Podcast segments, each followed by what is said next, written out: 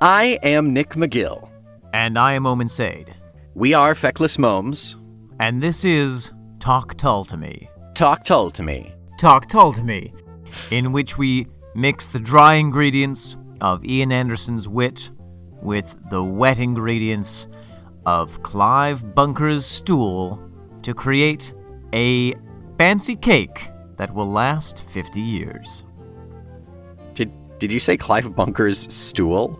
Uh, I realize in retrospect that that sounds gross. I should have said his underwear.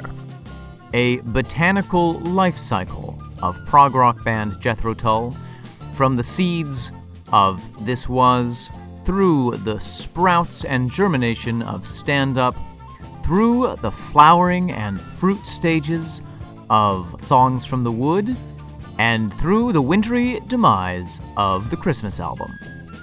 That's right. We are your Tullio-botanists here to discuss the genus and species of every song and every album.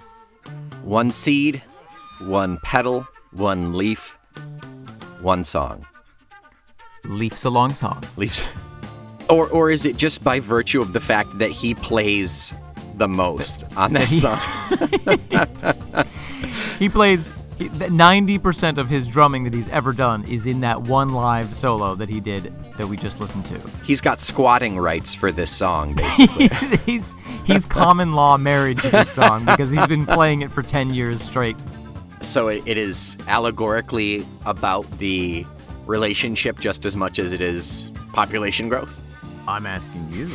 And this sort of montage of horror and dystopian futility. What if the flower is allegory for a baby? Oh, she stepped on a baby. Starting from the beginning at This Was, going all the way to Thick as a Brick 2, spanning over 50 years, we will discuss every week, one song at a time, working our way chronologically, the works of Jethro Tull.